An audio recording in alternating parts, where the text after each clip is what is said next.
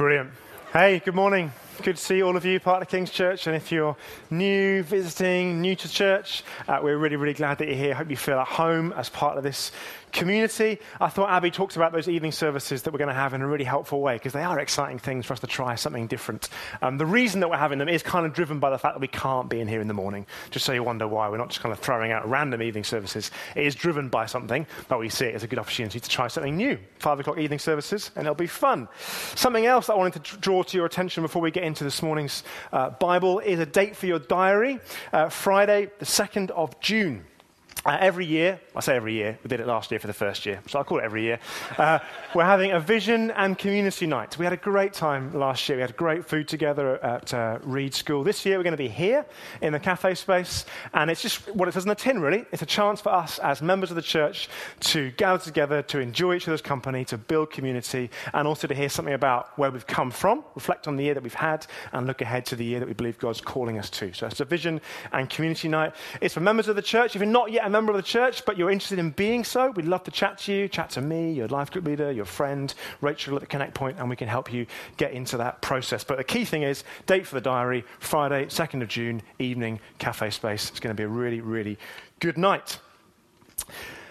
So, we're at the beginning of a new teaching series. It's called Vital Signs Indications of a Healthy Heart. I like starting new series, it's uh, an exciting new thing. And really, the big idea behind this series is this to assess the health of a physical human heart, there are a number of kind of uh, vital signs that I'm reliably informed by my medical expert practitioner um, that medical expert practitioners look for when assessing the uh, health of a human heart. They look for things like the structure. They want to know that the components are all in good working order, to know whether the heart's in good working order. They want to know something, they want to know about the cardiac output. They want to know whether the heart is pumping blood around the body effectively. They want to know about the rhythm of the heart, as to whether it's beating in the right way so it can send electrical impulses out to the muscles around it. All kinds of vital signs that they use to assess whether a physical heart is healthy. And so it is with our, with our souls, with our spiritual hearts. There are all kinds of vital signs that we can assess to see whether the spiritual heart, the soul, is healthy. And we're going to look at all kinds of vital signs through this series, things that should tell us how this heart of ours as Christians is. That's the kind of basic idea behind it. So we're going to look at things like, as Christians, how do we engage in reading with the Bible? How generous are we with our money? Uh, do we have compassion and love for those from different nations? How do we use our words, both verbally and online? All kinds of indications as to whether the heart is healthy. Next week, we'll have Clark Bass, who's a pastor at Kingsgate Church, and he'll be looking at the whole issue of prayer. These are all things that tell us something about whether this heart of ours is healthy. Now, there are dangers in a series like this, especially for Christians. And one of the dangers is that we, can't, we can have a mindset sometimes that, would, that says these things are kind of, they're kind of duties, they're things that Christians ought to be doing. And if that's our mindset, if they're oughts, if they're shoulds, then the danger is that if we're doing quite well, whatever that means, we can feel a bit prideful. And if we're not doing so well at these things, whatever that means, we can kind of feel a little bit of shame, a bit of despair, either. It's a bit of a trap that we need to be aware of. For other people, the trap may be a bit different because you can feel kind of a different challenge. You can feel maybe a bit wary of any sense of prescriptiveness hang on a minute, are you going to be telling me things that I should be doing as a Christian? I've heard the language of spiritual disciplines. That sounds a bit prescriptive to me. Bottom line, God loves me anyway, so it doesn't really matter. Different ones of us can feel different ways about a series like this. And the way to avoid those traps, I would say, is to remember this. Bottom line is, as we've been hearing this morning, the gospel of Jesus Christ tells us that through Jesus Christ you are utterly loved. Full stop. Period. And that will not change uh, depending on how you do with these various things. That's the bottom line. So if you ever feel yourself sort of hitting that slight kind of, oh, I'm not doing well, go back to the gospel. The gospel tells me that Jesus has done all that needs to be done for me to revel in the love and the approval of God. And nothing I don't do detracts from that. And nothing I do do somehow adds to that. Really important that we remember that. And equally, remember that the, reality of the, of the gospel tells us that because of that, what Jesus has done, we've been given a new heart, the Bible tells us. God says in Ezekiel chapter 11, verse 19, talking about what he will do through Jesus, God says, I will give them one heart and a new spirit I will put within them. I will remove the heart of stone and give them a heart of flesh. Meaning, by having a new heart, we're going to be able to do things we couldn't do before. Please God, love God, uh, enjoy God. And what we want to do in this series is try and ensure that we can live a full life, that we can have a heart that is healthy. That means that the new heart we've been given is a healthy one. That means life is full and has abundance. That's the heart behind, no pun intended, the heart behind this series is to ensure that we've got a bunch of people here who are either exploring what it might mean to be a Christian or either are a Christian and are developing an increasingly healthy heart because they've been given a new one through Jesus Christ. That's the aim behind all of this. So, let's look at the first vital sign this morning. Let me help you to see what the first vital sign is this morning. In a second, uh, I'm going to ask Adam to put a photo up. And when the photo comes up, I want you to turn to the person next to you. I'm nicking this idea from Chris Kandai of the week. You can tell if you were here a few weeks ago. Get us talking. I'm always keen to nick ideas. As soon as the photo comes up, turn to the person next to you and tell that person what you think the person in the photograph is experiencing. Yeah? So, three, two, one. Adam, photo, please. Good old Mary Berry. Turn to the person next to you. What is the feeling she is experiencing? 20 seconds, go.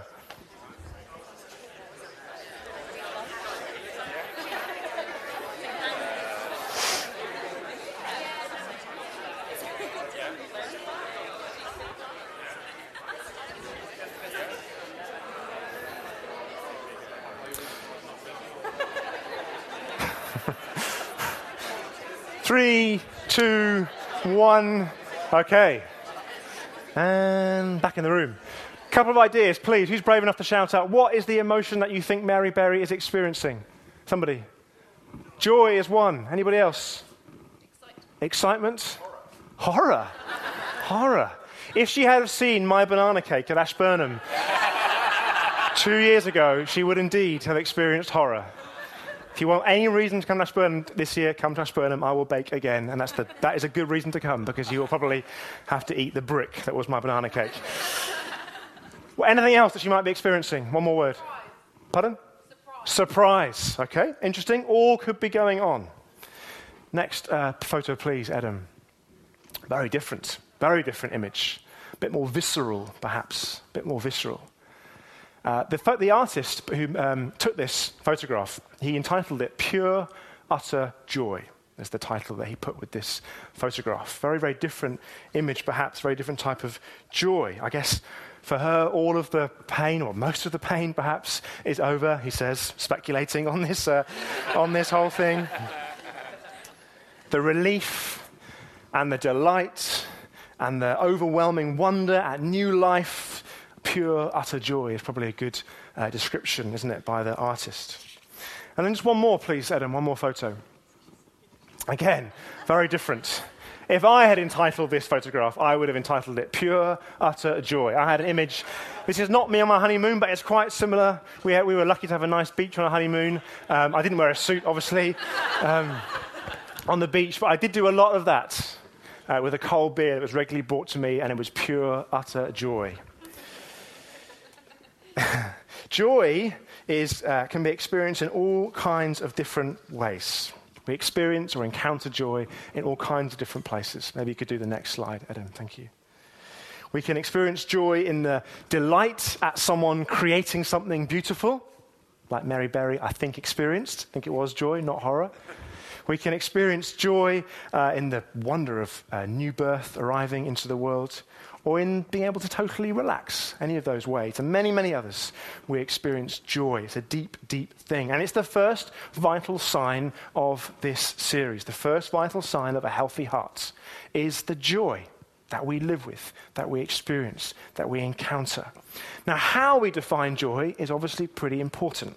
Uh, we'll get to that in a moment. But let's just say, for the moment, there's a, in your mind's eye, have a spectrum of joy Let's say naught is none and 10 is pure, utter joy, to steal that phrase. Whether you are a Christian or not, depending on how you define joy, that's up to you for the moment. Where would you put yourself at the moment on that spectrum? Naught being none, 10 being pure and utter. If you had to mark an X on the joy spectrum, where would it go at the moment? Hmm. and to be honest with you, I've, i find this vital sign a real challenge. I didn't want to start with this one. Uh, but Carly, who's on staff with us in the church office, she, I think quite rightly, provoked me to start with this one because it really is key. I found it hard. Often I don't feel like I am living in, enjoying, or exhibiting the joy that seems to be on offer through Jesus Christ. I find it hard. But I'm telling you this through going through some of the preparation for this series and for this talk, I really feel like God's done something in me. And so as a result, that gives me faith and it gives me confidence that He's going to do something in you this morning, depending on where your X is, whether it's nine and three quarters or it's 0.1. I believe there is an increase in joy to take place for you this morning. I've experienced that, and I believe you're going to experience the same thing. You see, Jesus Christ said that He came so that our joy may be full. That's what He claimed, that's what He promised not some temporary happiness. He didn't say, I come so that you might have fleeting moments of pleasure, the odd moments of happiness. He said, I've come that your joy may be full. So let's press into that together. Let's press into what he meant. In the Gospel of John, Jesus had a long conversation. John records it over chapters 13 to 17. And I want to read you four excerpts from that conversation. Uh, starting with John chapter 15 and verse 9, and the words will appear on the screen behind me. Jesus is speaking the night before his death to his disciples, and he said this to them As the Father has loved me, so have I loved you. Abide in my love. If you keep my commandments, you will abide in my love, just as I have kept my Father's commandments and abide in his love. These things I have spoken to you, that your joy, sorry, that my joy may be in you, and that your joy may be full. And then he goes on to say in chapter 16, verse 1 I have said all these things to you to keep you from falling away. They will put you out of the synagogues. Indeed, the hour is coming when whoever kills you will think he is offering service to God. And they will do these things because they have not known the Father nor me.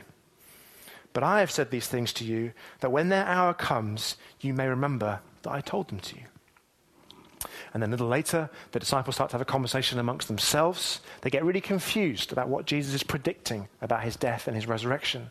And so, in answer to that little conversation, Jesus uh, goes on to say this. We'll pick it up in verse 19 of chapter 16. Jesus knew that they wanted to ask him. So he said to them, Is this what you're asking yourselves? What I meant by saying, a little while you will not see me, and again a little while and you will see me. Truly, truly, I say to you, you will weep and lament, and the world will rejoice. You will be sorrowful, but your sorrow will turn to joy. When a woman is giving birth, she has sorrow because her hour has come.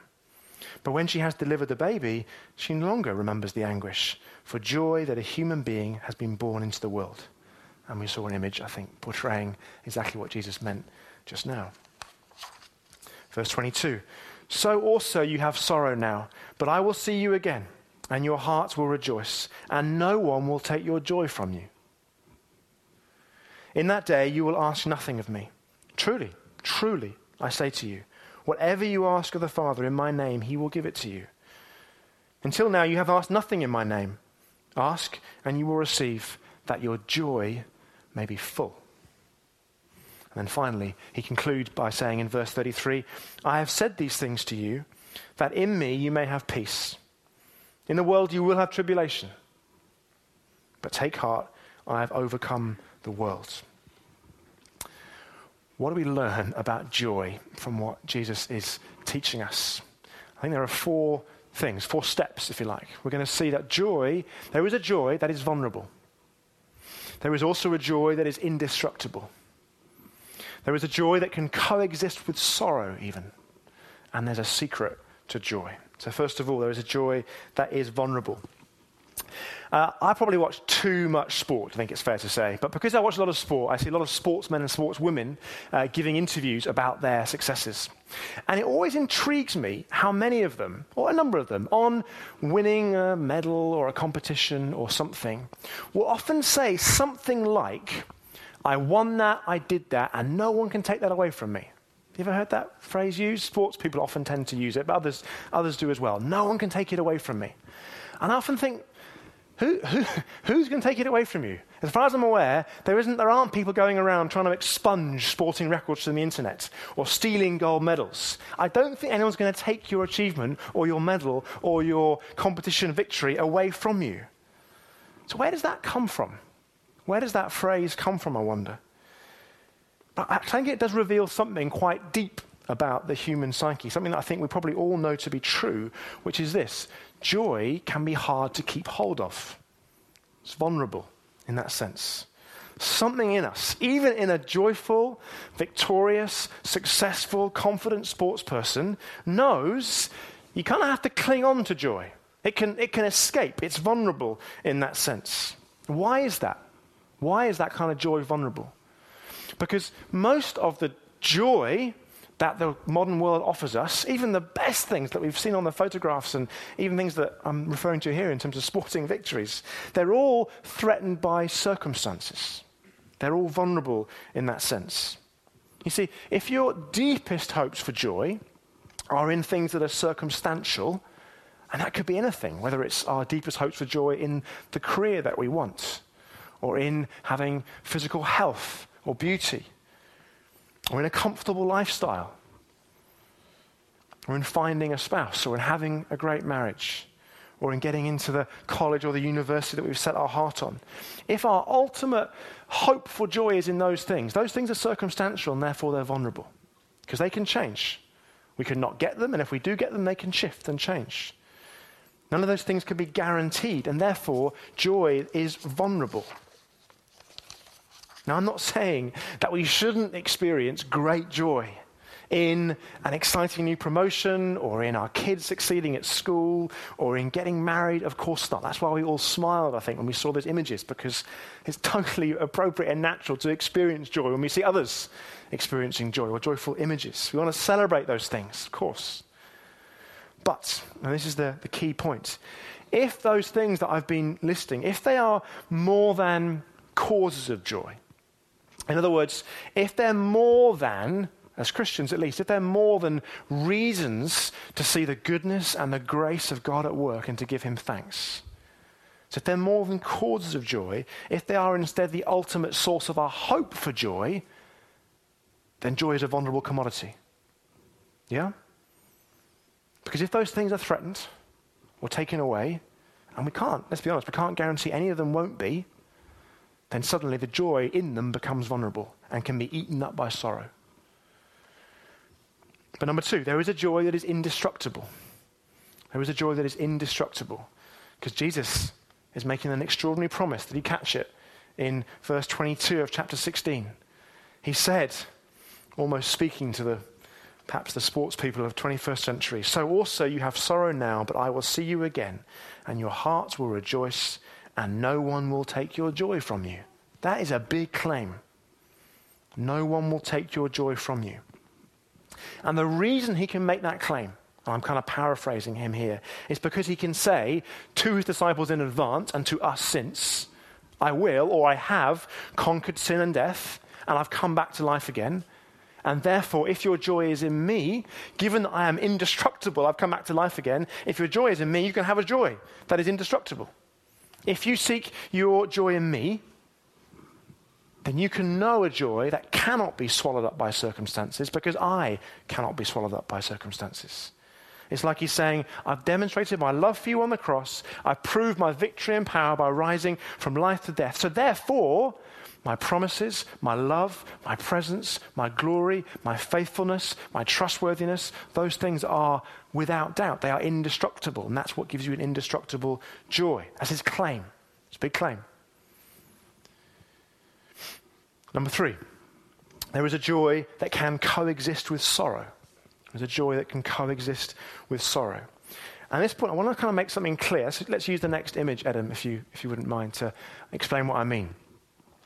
Sometimes I think, either as Christians or as people watching on towards Christians, we can kind of think like to be a joyful Christian means that when sorrow comes along, we kind of just sort of block it out. And you have to sort of, to maintain joy, you have to put your fingers in your ears and say, la da da da, I can't hear you. No, no, no sorrow, no tragedy, no grief. I'm just being a joyful Christian. That can sometimes be at least a perception of Christians. And maybe if we feel like we have to maintain our joy, it can even be our experience as Christians.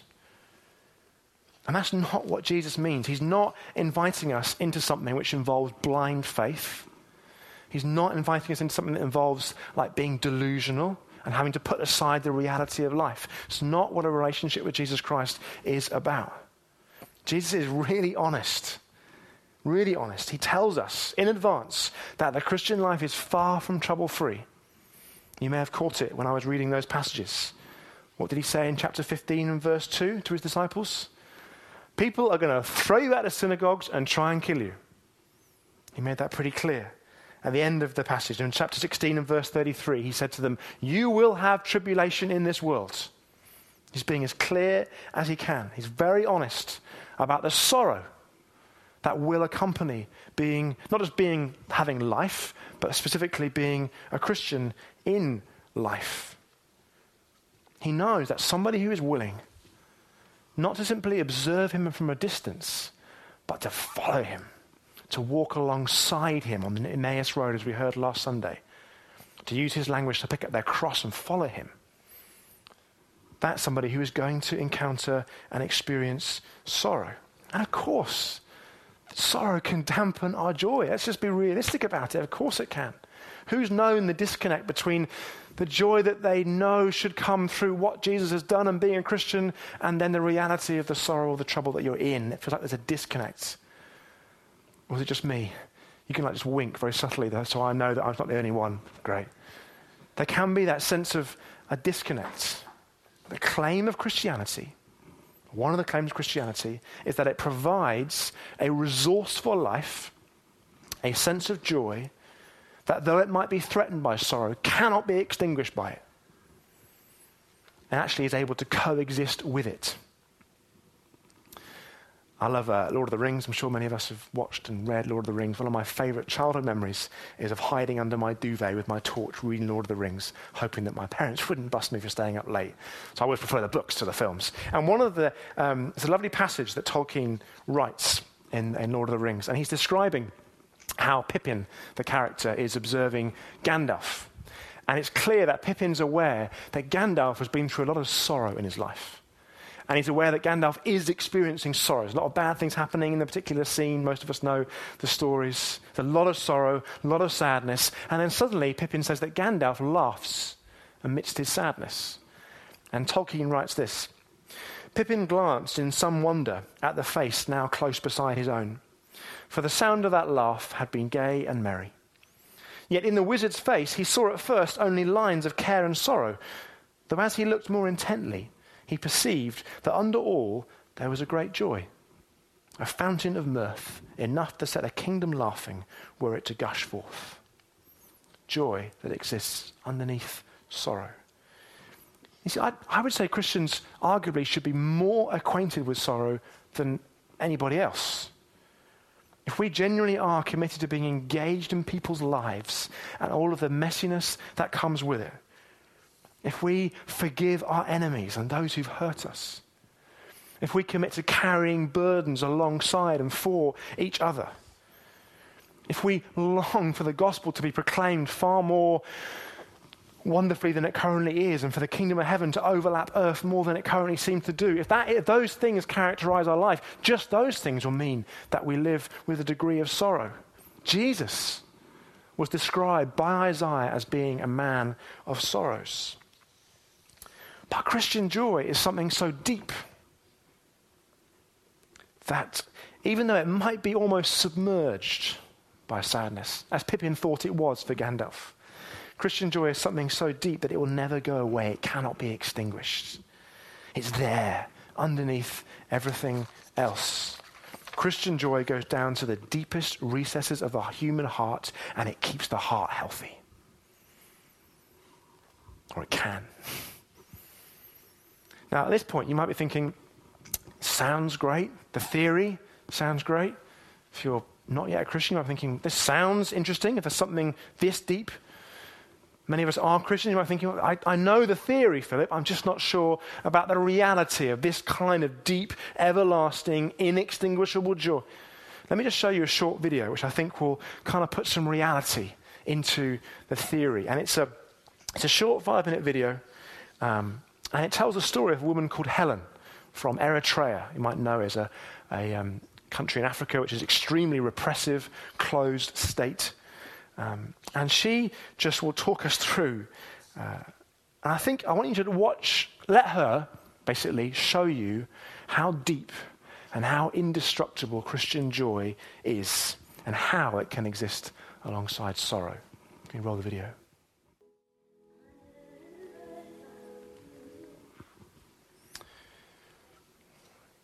There's an awful lot you could say about a video like that. And um, one of the things, obviously, that one could talk about with a video like that is, is how we as Christians feel about uh, those Christians around the world who suffer for their faith and how we feel more broadly about the, uh, the commission of the Bible for the gospel to go to the ends of the earth, every tribe and tongue and, and race and color and so forth.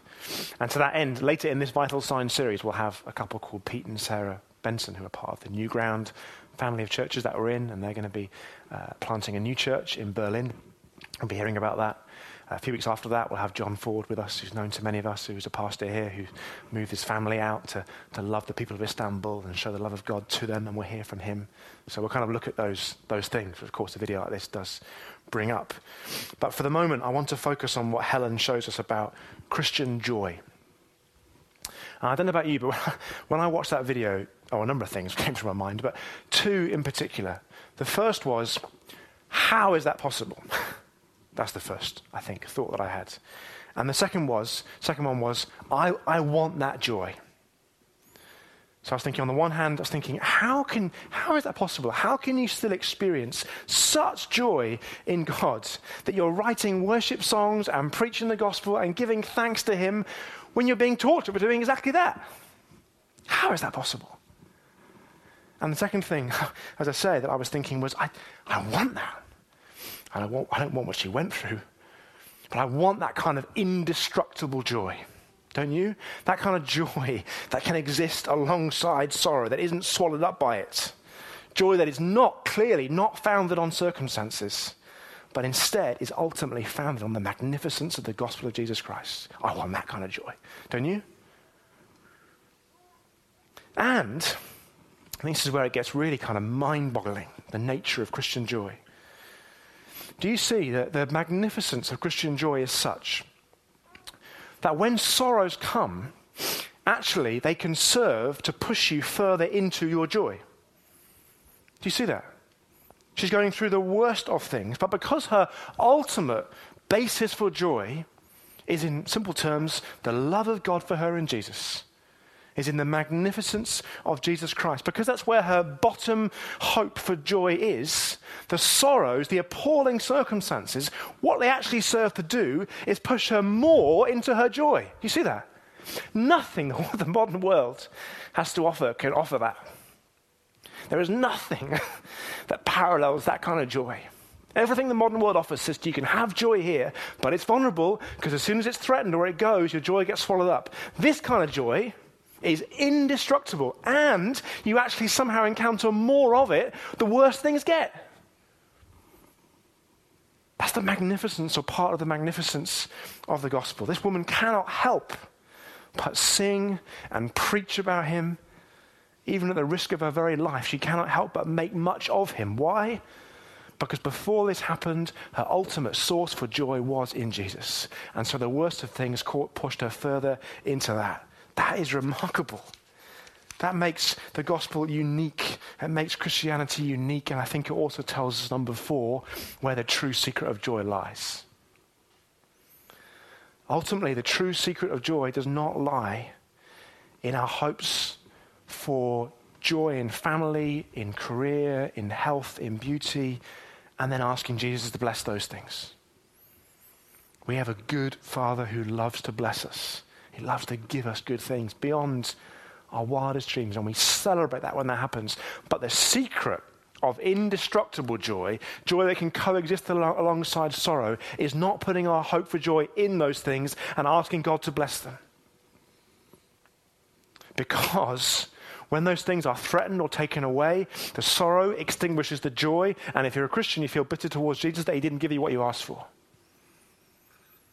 But if the bottom line, if the bottom of the joy, hope, is in Jesus, then there is something indestructible, unextinguishable, that the worst of things can exist alongside and can somehow even push you into. That is something I want. I want indestructible joy. I want deep joy. I want joy. I have not experienced a fraction of what she's been through. And yet, so many times, I find the joy being swallowed up by the circumstances.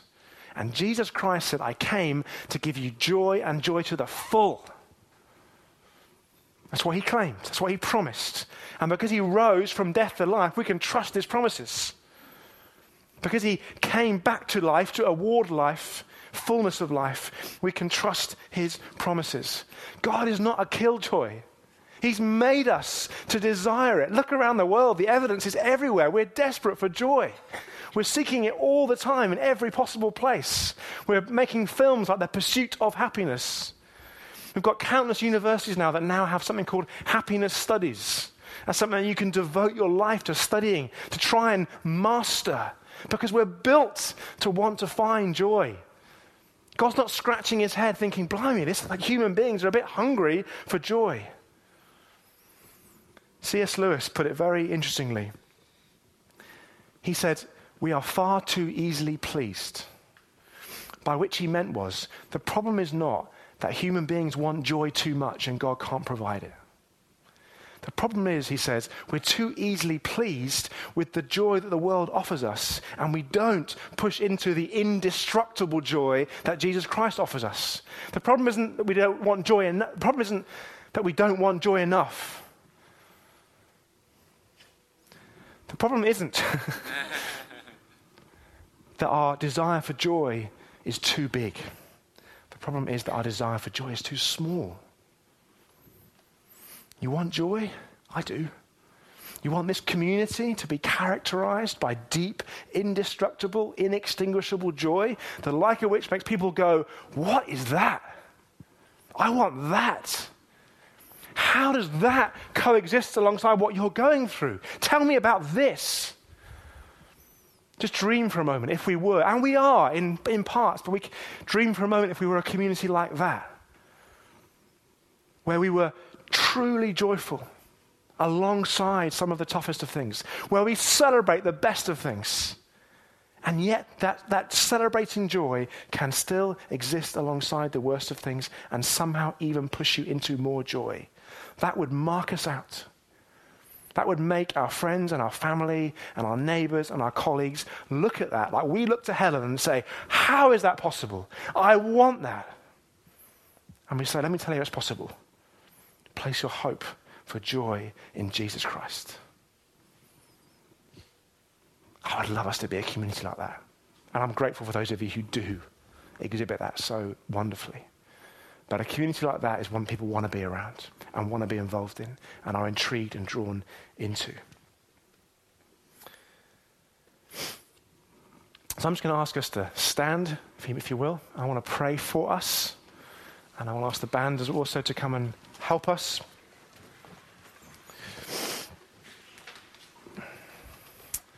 And um,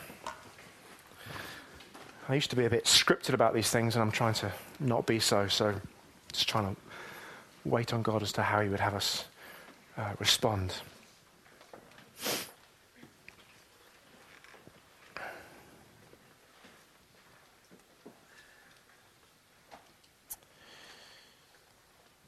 Lord God, we, uh, we're so grateful that you're here with us.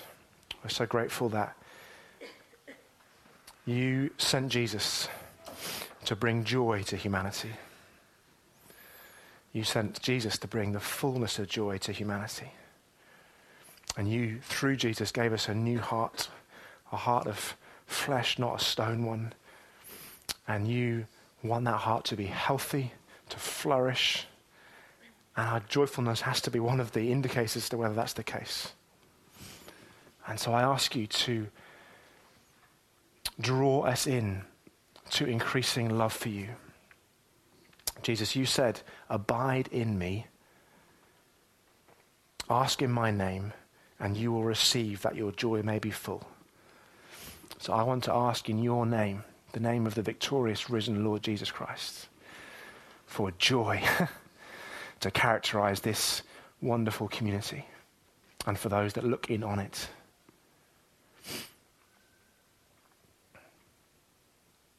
I want to ask that we would experience this thing, that we would encounter it and know it and feel it more and more. The joy that comes from being drawn to the love of God. The joy that comes from walking with you, Jesus, abiding with you, seeing you leap off the pages of Scripture, whispering to us in our times of prayer, using us to expand and extend your kingdom.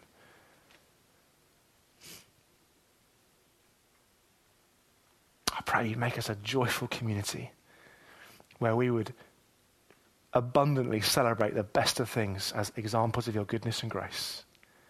And that when the worst of things come, they would only serve to push us in to your goodness and grace and find more joy.